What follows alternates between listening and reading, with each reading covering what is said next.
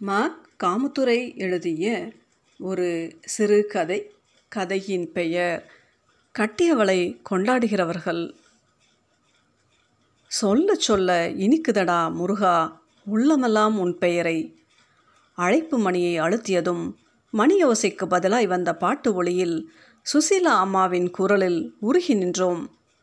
முருகன் என்றால் அழகன் என்று தமிழ்மொழி கூறும் அழகன் எந்தன் குமரன் என்று வாங்க சார். பாடலை விழுங்கிக் கொண்டு அமுது அண்ணன் கதவை திறந்தார். என்னனே படக்குன்னு கதவை திறந்துட்டீங்க. ஏக்கத்துடன் சொன்னேன். எனக்கு பின்னால் நின்றிருந்த செந்தில் வீட்டுக்குள் நுழையலாமா வேண்டாமா என்ற கேள்வியில் உள்ளும் வெளியிலுமாய் தன்னை அலைக்கழித்து கொண்டிருந்தான்.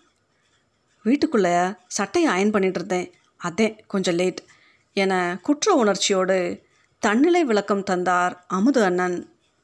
நே நல்ல பிடிச்ச பாட்டு. சுசிலா அம்மாவோட குறவலைய திருவிழா போல சட்டுன்னு நின்றுச்சு. ரொம்பவும் வருத்தமாய் சொன்னேன். அட பாவி நெசமாந்தேன்னு சொல்கிறியலா நான் கூட கதவை திறக்க லேட் பண்ணிட்டோமேன்னு ஃபீல் பண்ணினேன். இன்னமும் கூட லேட் பண்ணலாம். அதுக்காக யாரும் வருத்தப்பட மாட்டாங்க. என்ன செந்தில்? எனது கருத்தை உறுதிப்படுத்துவதற்காக உடன் நின்று கொண்டிருந்தவனை சாட்சி கலைத்தேன். செந்தில் பதில் சொல்லாமல் குலுக்கி குலுக்கி சிரித்தான். சரி சரி உள்ளே வாங்க. இது உங்கள் மச்சனை தானே? ஏமா ராகினி அந்த சாரை எடுத்து போடு. சரவணன் வந்திருக்கான் பாரு. சொல்லிக்கொண்டே அறைக்குள் நுழைந்தார். அநேகமாய் அயன் பெட்டியை எடுத்து வைக்க போகலாம். மாமா உங்கள் பேச்சை கேட்டு இனிமேல் யார் வந்தாலும் லேட்டாகவே கதவை திறக்க போகிறார் வாரவங்கெல்லாம் உங்களை ஏச போகிறாக சொல்லிவிட்டு மறுபடியும் முன்போல் உடம்பை அப்படி குலுக்கி கொண்டு சிரித்தான். அது ஒரு அபூர்வ சிரிப்பு. சத்தமே இல்லாமல் பூ விரிவது மாதிரி அத்தனை சாந்தமாய் அதே சமயம் உள்ளத்து உணர்வை ஆனந்தக்கலையுடன் வெளிப்படுத்துகிற உணர்ச்சி மின்னல் மோகன புன்னகை ஆணுக்கு உண்டுமா? அந்த சிரிப்பிற்காகவே அவனை பலமுறை கன்னத்தில் முத்தமிட்டிருக்கிறேன். என் மனைவி பொறாமையுடன் பார்ப்பாள். இவன் பொண்ணா மட்டும் இருந்தா ரெண்டாவதாக தாலியை கட்டியிருப்பேன். இந்த சிரிப்புக்காகவே என்று மாமியார் முன்னிலையிலேயே இந்த வார்த்தையை சொல்லியும் இருக்கிறேன். சிரித்துக்கொண்டே அறையின் மூலையில் டிவி பெட்டியினை ஒட்டி இருந்த பிளாஸ்டிக் நாற்காலி அடுக்கிலிருந்து ஒரு நாற்காலியினை உருவி எடுத்தான்.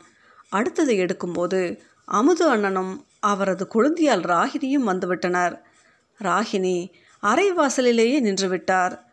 அவரது வேலையை செந்தில் நிறைவேற்றி விட்டான் சாரை எதுக்கு கோபுரமாக அடுக்கி வைப்பீங்க? வாரவங்க உட்காரத்தானே வாங்கி போட்டிருக்கோம்.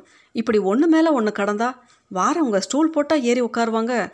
உங்கள் வீட்டில் யாருக்குமே காமன் சென்ஸுங்கிறதே கிடையாது.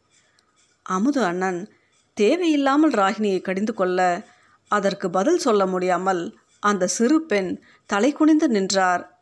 வயது அவ்வளவுதான். பத்தாவது படிக்கலாம். நே யார் எடுத்துப்பட்டா என்னனே? அப்பெண்ணின் முகவாட்டம் என்னை வருத்தியது. இல்லை சரவணா பெஞ்சியை விரிச்சு போட்டுற வேண்டியதானே அதை என்னத்துக்கு அடுக்கி வைக்கணும்? இல்லைங்க சார் அடுக்கி வச்சா அழகாக இடத்த அடைக்காமல் இருக்குல்ல. வீட்டை கூட்டி பெருக்க செய்ய தோதுவாக இருக்கும். ஆளுக வந்தால் விரிச்சு போட்டுக்க வேண்டியதே. செந்தில் காரியார்த்தனமாய் பதில் சொன்னான். அவனை முதுகில் தட்டினேன். நல்ல பதில்தான்.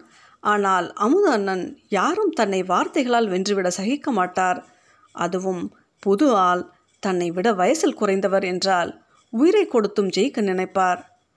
இடத்த அடைக்காமல் இருக்கணும்னா வீட்டில் இருக்கவங்க எதுக்கு தனித்தனியாக நிற்கணும் ஒருத்தர் மேலே ஒருத்தர் ஏறி உட்காந்துக்கலாம்ல கட்டில் மேலே பீரோவை நிறுத்தினா வீடு விசாலமாக இருக்கும். அந்த பீரோ மேலே டிவி பட்டியை தூக்கி வச்சிட்டோம்னா இன்னும் நெருக்கடி இல்லாமல் ஃப்ரீயாக இருக்கும்ல. செந்திலின் தோலை இருக பற்றியபடி ஹஹாவென செயற்கையாய் சிரித்தேன். அவரது பேச்சை இப்படி ஹாஸ்யமென காண்பித்தால்தான் கடந்து போக முடியும். பதிலுக்கு அமுது அண்ணனும் சிரித்தார். சரி சரி உள்ளே போய் உங்கள் அக்கா கிட்ட சொல்லி ரெண்டு காப்பி கொண்டு வர சொல்லு. அவள் வேலையாக இருந்தால் நீயே போட்டு எடுத்து வா. ராகினி உள்ளே போனதும் அமுது அண்ணன் இன்னொரு நாற்காலி எடுத்து போட்டு அருகில் உட்கார்ந்தார்.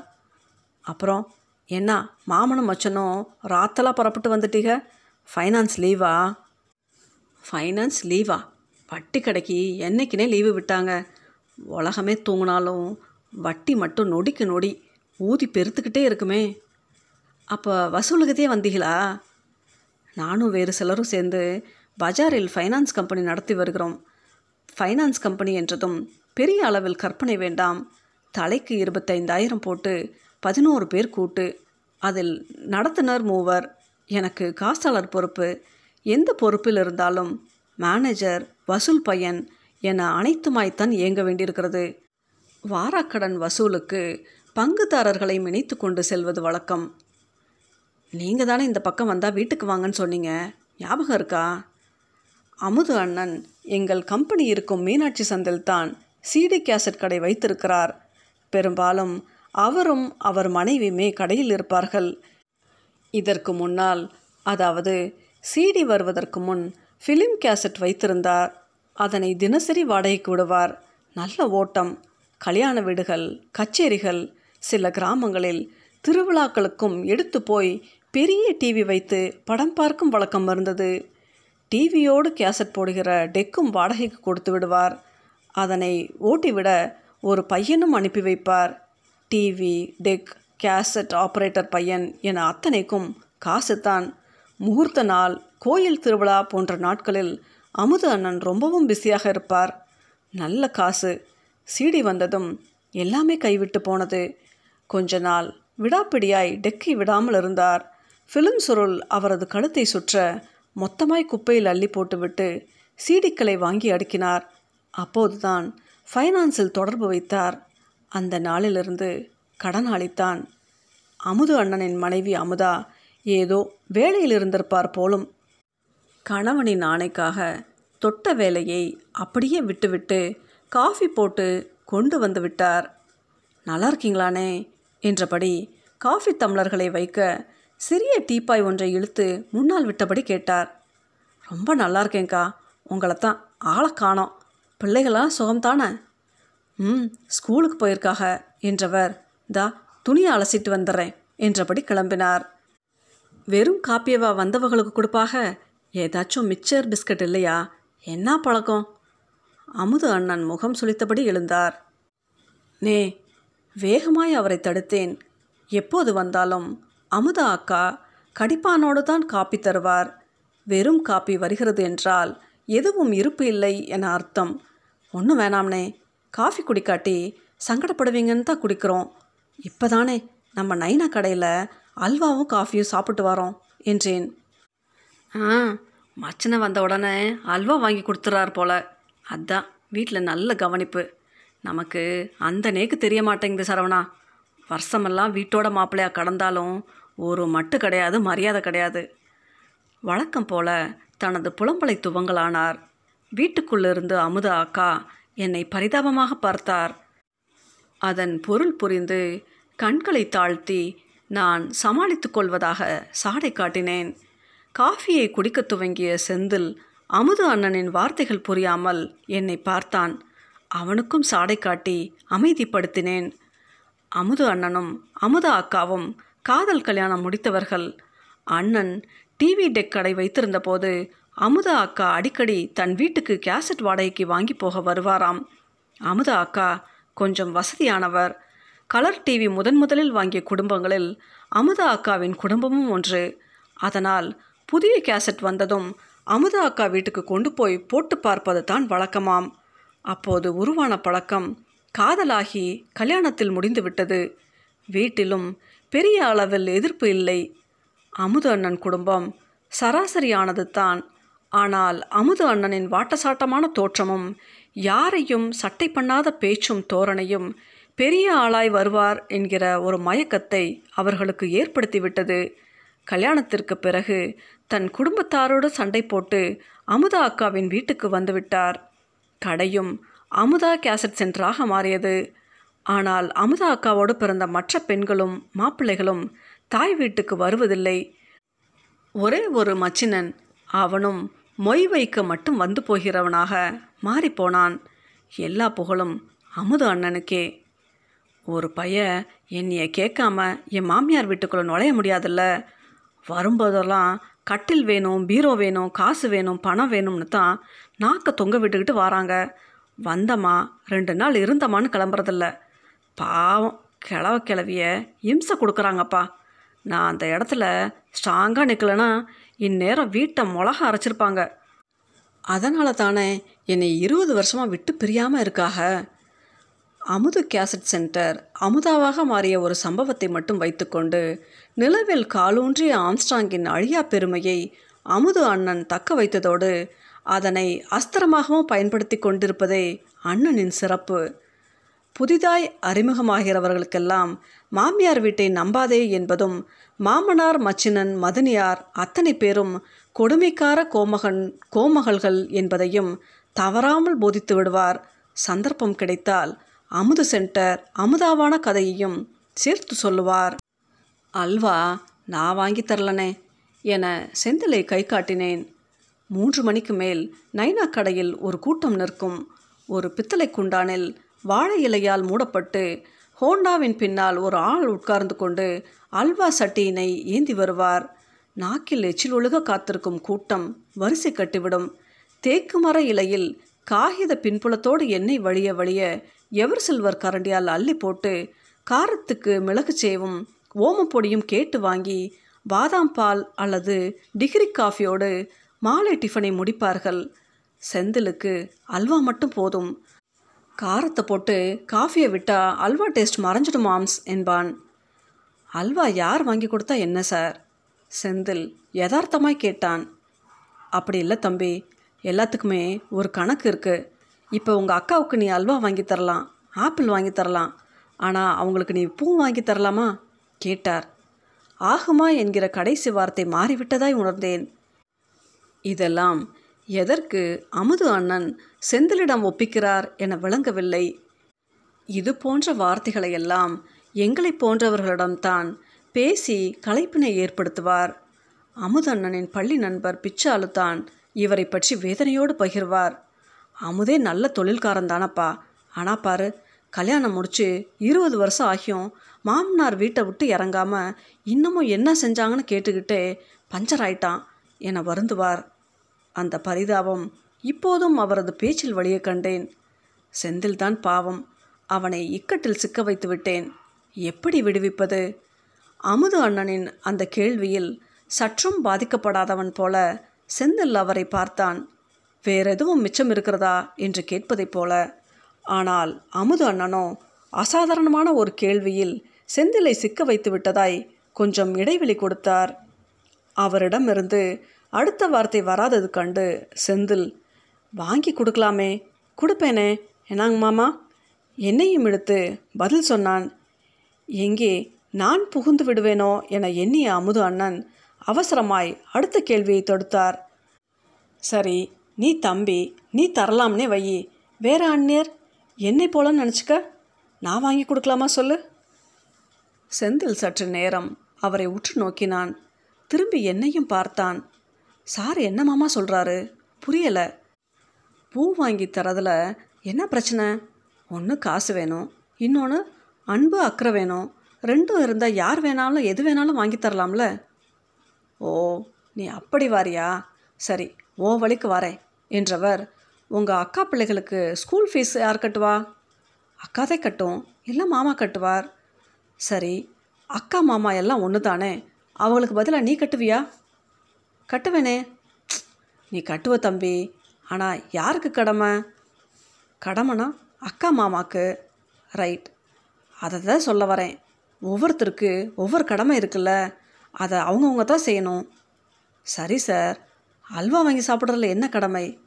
நீ இப்போ உங்கள் மாமாவை பார்க்க வந்திருக்க. அதனால் அல்வா அவர் தானே வாங்கி கொடுக்கணும். உன்னோட இடத்துக்கு அவர் வந்தால் நீ தான் வாங்கி தர வேணும். இதெல்லாம் யார் சொன்னது? காமெடியாக இருக்குது லேசாய் சிரித்தான். காமெடியா? அமுதண்ணன் ரொம்பவும் சூடாகி போனார். இதான் தம்பி உலக நடைமுறை. இப்போ உங்கள் அக்கா வீட்டில் ஒரு பிரச்சனை. வெளியால் வந்து பிரச்சனை பண்ணுறார் இது அவங்க இடத்துல நடக்கிறதால அவங்க பார்த்துவாங்கன்னு விட்டுருவியா? இல்லை எதிர்த்து நின்று கேட்பியா அவங்கவுங்க பிரச்சனையை அவங்கவுங்க தானே பார்க்கணும் நாம் தலையிட்டா வேறு மாதிரி ஆகிவிடும் இல்லையா? செந்தில் அக்கேள்விக்கு பதில் சொல்ல தாமதித்த சிறிய இடைவெளியில் புகுந்து அவனுக்கான பதிலையும் அவரே நிரப்பிக்கொண்டார் அமுதண்ணன். அப்படியா சார். ஆனால் எங்கள் மாமாவோ நானோ என் பிரச்சனை உன் பிரச்சனைன்னு இது வரைக்கும் தனியாக பிரிஞ்சு பார்த்ததில்ல என்றான். வீட்டுக்குள் பெண்களின் சிரிப்புளி கேட்டது. எதேச்சியாக கூட இருக்கலாம். அன்று பணம் வசூலாகவில்லை. தானே நேரில் வந்து கட்டிவிடுவதாக வாய்தா வாங்கி கொண்டான் அமுது அண்ணன். எனது மனைவி சித்ரா என்னை விட கொஞ்சம் பண விஷயத்தில் கருமி. அது அவள் குடும்பத்து பின்னணியாக இருக்கலாம். அவளோடு பிறந்தவர்களில் சித்ரா இரண்டாவது பெண். மேலும் இரு பெண்களும் செந்திலும் அடங்கிய குடும்பம். வீட்டில் ஒரு பகுதியை ஒதுக்கி பலசரக்கு கடையாக்கி சித்ராவின் அம்மாவும் வீட்டிலிருக்கும் பிள்ளைகளும் கவனித்து வர அவளது அப்பா பஜார் கடைகளுக்கு நவதானியங்கள் வாங்கித் தரும் தரகு வேலை பார்த்து வந்தார். நான்கு பெண்களை கரை சேர்க்கவும் குடும்பத்தை கஞ்சி கவலை இல்லாது நடத்தி செல்லவும் சித்ராவின் தாயார் மேற்கொண்ட பொருளாதார நடவடிக்கை அப்படியே சித்ராவிடத்தில் பழகியிருந்தது. எதிலும் விரயம் காண முடியாது. அத்தியாவசியமானவைகளை மட்டுமே அவளது கைப்பிடியில் நிற்கும்.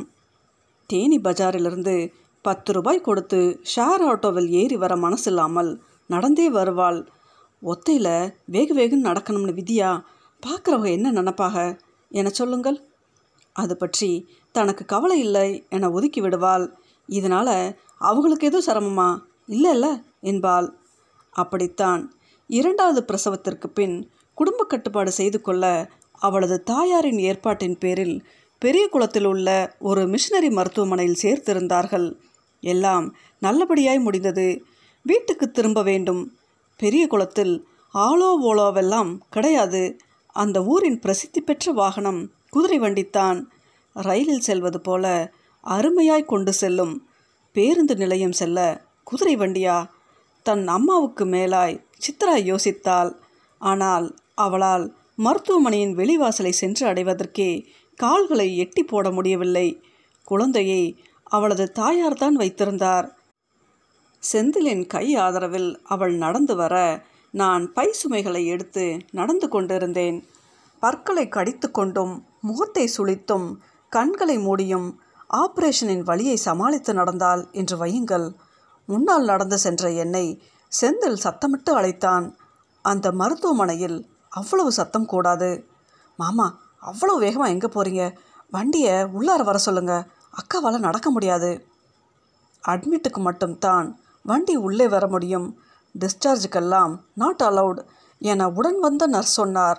கொலாப்ஸ் ஆயிரும். ஏங்க அவங்களால முடியலைங்க. நடந்து வந்து கொண்டிருந்தவளை நடக்க விடாமல் நிறுத்தி வைத்தான் செந்தில். நடக்கணும் தம்பி. பெட்லே இருந்ததால் அப்படி இருக்கும். கொஞ்சம் சமயம் பழகிரும். நடக்கிறது ஹெல்த்துக்கு நல்லது. செந்திலின் கோரிக்கையை மறுத்து நர்ஸ் வாசல் வரை உடன் வந்தார். வாசலில் குதிரை வண்டிக்கு பதிலாக டாக்ஸி வைக்கலாமா? என்றேன். சித்ரா அத்தனை வெறிச்சிலும் என்னை முறைத்தால் செந்தில் டாக்ஸி நோக்கி நடந்தான். அந்த மடப்பையில் கூப்பிடுமா? இவனை எதுக்கு கூட்டி வந்த? என கடிந்தாள். என்னை விட அவன்தான் வேலைக்கு போகாமல் முழுசும் பக்கத்திலேயே இருந்தவன். இல்லைங்கய்யா குதிரை வண்டிதை கொஞ்சம் மெதுவாக அனுசரித்து போகும். சித்ராவின் அம்மா தனக்கே உரிய மென்மையுடன் பேசலானார். குதிரை வண்டியில் ஓட்டுநருடன் சமமாக உட்கார்ந்து கொண்ட செந்தில் வண்டியை எந்த திருப்பத்திலும் குலுங்க விடாமல் வண்டிக்காரருடன் இணைந்து வண்டியை நடத்தி போனது என்னை ஆச்சரியப்படுத்தியது. ஆனாலும் குதிரை வண்டிக்கே உரித்தான அந்த ஆளுங்களை தவிர்க்க முடியவில்லை. பலமுறை எம்மா யோ என சித்ரா வேதனை குரல் விடுகிற போதெல்லாம் விருட்டன அக்காவை பார்ப்பதும் குதிரையை அதட்டுவதுமாக வண்டிக்காரன் வெறுப்பை சம்பாதித்தான். செந்தலின் அச்செய்கைகள் விசித்திரமாயிருந்தது எனக்கு. பேருந்து நிலையத்துக்கு வந்ததும் செந்தில் ஒரு காப்பி கடையில் எங்களை நிறுத்திவிட்டு ஒரு நிமிஷமாமா என எங்கோ விரைந்தான். காப்பி வாங்கி கொடுத்து குடித்து முடித்த பின்னும் செந்திலை காணவில்லை. பேருந்துகள் வந்து போய்க்கொண்டே இருந்தன. எல்லோருக்கும் செந்தில் மீது கோபம் ஏறிக்கொண்டிருந்தது நான் மெதுவாக சித்ராவிடம் டாக்ஸி வச்சிடலாமா கொஞ்சம் செலவானாலும் பரவாயில்ல என்றேன். ஏரோப்ளேன் கொண்டு வரதுனா வாரேன். அதே அழுங்காமல் வீட்டில் இறக்கிவிடும் என்றால் நக்கலாக. எல்லோருடைய வசவுகளுக்கும் மத்தியில் செந்தில் வந்தான். அவனுடைய நண்பனின் டாக்ஸி இங்கே ஓடுகிறதாம். ஆனால் இப்போ சிறு வேலையாய் ஒர்க் ஷாப்பில் இருப்பதால் லேட் பண்ணி போகலாமா? என கேட்டான். சித்ரா தானாக எழுந்து பேருந்தை நோக்கி நடக்கலானாள். அம்மாவும் அவளும் எடுத்த முடிவின்படி தனியார் வண்டி மற்றும் சாதாரண பேருந்து என்றில்லாமல் நகர பேருந்தில் ஏற முடிவு செய்தனர். அதுதான் மெதுவாக போகுமாம். நெரிசல் இருந்தாலும் மேடு பள்ளத்தில் ஏறி இறங்க குலுங்காது என்றும் மையமான இடத்தில் இருக்கை தேடி உட்கார்ந்தனர். செந்தில் குதிரை வண்டியைப் போல பேருந்தின் ஓட்டுநர் பக்கம் போய் நின்று கொண்டான். அவரிடம் ஏதோ பேசி எங்கள் பக்கம் அவரை திரும்பி பார்க்க வைத்தான். ஆக பேருந்தையும் செந்தில்தான் ஓட்டினான் எனலாம். அன்று தொழிற்பேட்டைக்குள் நுழைந்ததும் செந்தில் ஞாபகம் வந்தது. அவன் வேலை பார்க்கும் சேமியா கம்பெனி இதற்குள் தான் இருக்கிறது. இத்தனை தூரம் வந்துவிட்டு அவனை பார்க்காமல் போனால் சங்கடப்படுவான். அது மட்டுமல்ல நான் வந்து போனது தெரிந்துவிட்டால் உடனே ஏதாவது காரணம் சொல்லிவிட்டு என்னை சந்திக்க வந்து விடுவான். பேட்டைக்குள்ளார வந்தீங்களாமாமா நான் கம்பெனியில் தான் மாவு பேசிக்கிட்டு இருந்தேன். ஓனர் சொன்னார் கை கழுவிட்டு வந்தேன். சரிவர கை கழுவாத அடையாளம் அவன் உடலெங்கும் தெரியும். தலைமுடியில் துவங்கி புருவ மயிர் பூனை ரோமமாய் மேல் உதட்டில் முளைத்திருக்கும் செம்பழுப்பு நிற மீசை மயிர் கீழ்நாடி கெண்டங்கை ரோமக்கால்கள் பாதத்தின் கணுக்கால் மேல் பகுதி இங்கெல்லாம் பவுடர் போட்டது போல மைதா மாவு ஒட்டி கிடக்கும். ஏன் தன்னை பார்க்க வரவில்லை என சண்டை போடத்தான் வருகிறான் என்று நினைத்து கொண்டிருக்கும் போதே வழக்கமான சிரிப்புடன் இரண்டு கைவிரல்களிலும் பசைப்போல் ஒட்டியிருக்கும் அந்த மாவினை வாய்ப்பேச்சின் போக்கில் விரல்களால் தேய்த்தும் சுரண்டியும் எடுத்து கொண்டிருப்பான். விஷயம் ஒன்றும் இருக்காது. ஆனால் நான் வந்திருக்கிற தகவல் தெரிந்து விட்டதால் என்னை பார்க்க வேண்டும் என்னும் ஆவல் அதற்கு ஏதாவது ஒரு சாக்கு. அதனால் அவனை அலைய வைக்காமல் நானே போய் பார்த்து விடுவது வழக்கம். மேலும் அவன் சம்பளத்துக்கு வேலை பார்ப்பவன்.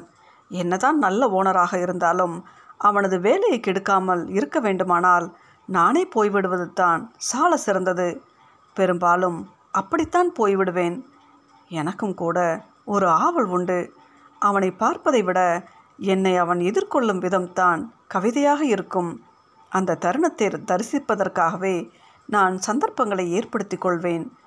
இப்போதும் கூட ஒரு நிலுவை பாக்கியை வசூலிக்கவே நானும் பங்குதாரர் ஒருவரும் பேட்டைக்குள் வந்திருந்தோம். வேலையினை முடித்துவிட்டு பங்குதாரரை கலட்டிவிட உத்தேசித்திருந்தேன். ஆனால் தான் இதுவரை சேமியா தயாரிக்கும் கம்பெனியை கண்டதில்லை என பங்குதாரரும் கூடவே வந்துவிட்டார். நாங்கள் கம்பெனிக்குள் நுழைந்த சமயம் களத்தில் முருகலாய் காய்ந்து கொண்டிருந்த சேமியாவை துரட்டி கம்பு கொண்டு ஒரு பெண் கிளர்த்தி விட்டு கொண்டிருந்தார். பாய்லரில் நீர்த்திவளைகள் சொட்ட சொட்ட மேலே நீராவி வெளிக்கிளம்பி குபுகுபுவென சென்று கொண்டிருக்க அவித்த சேமியாவை ஆவியுடன் நீளமான கழி ஒன்றில் கோர்த்து அக்கழியினை ஒரு மர ஸ்டாண்டில் தொங்கவிட்டு கொண்டிருந்தான் செந்தில். நான்கடி நீளத்தில் அடித்து போட்ட பாம்பாய் சேமியா கைத்தறி நூல் பாவினைப் போல ஊசலாடி கொண்டிருந்தது. இதுதான் ரோஸ்டட் சேமியா என்றேன். அவிச்சிருக்கே திருப்பி கேட்டார் பங்குதாரர். அதுதான். சிமெண்ட் களத்தில் சுருள் சுருளாக காய விடுறாங்கல்ல. நாளைக்கு வந்து பாருங்க. விளக்கம் அளித்தேன். அப்போது மெஷின்கள் பெருத்த ஓசையுடன் இயங்கிக் கொண்டிருந்த ஒரு அறையிலிருந்து செந்தில் வயதத்த இளைஞன் ஒருவன் மலைப்பாம்பை தூக்கி வருவது போல தனது இரு கைகளிலும் தாங்க மாட்டாத பழுவுடன் சேமியா தறி ஒன்றை சுமந்து கொண்டு வந்து பாய்லரில் சேர்க்காமல் கொஞ்சம் தள்ளி வேறொரு ஸ்டாண்டில் தொங்க விட்டான். உடனே இன்னொருவன் அந்த தொங்கலை வாங்கி சரசரவென கழியின் நீளத்துக்கு பரவி விட்டான். இதுதான் சாதாரண சேமியா. பச்சை மாவை அப்படியே தண்ணியை விட்டு பிசைஞ்சு மிஷினில் கொடுத்து பிழிஞ்சு இடியாப்பமாக காய விட்டுடுவாங்க. காஞ்ச இடியாப்பம் தான் சேமியா. இடியாப்பம் அரிசி மாவு சேமியா மைதா மாவு. சட்டென புரிந்தவராய் பதில் சொன்னார் பங்குதாரர். அதற்குள் செந்திலின் ஓனர் வந்து விட்டார்.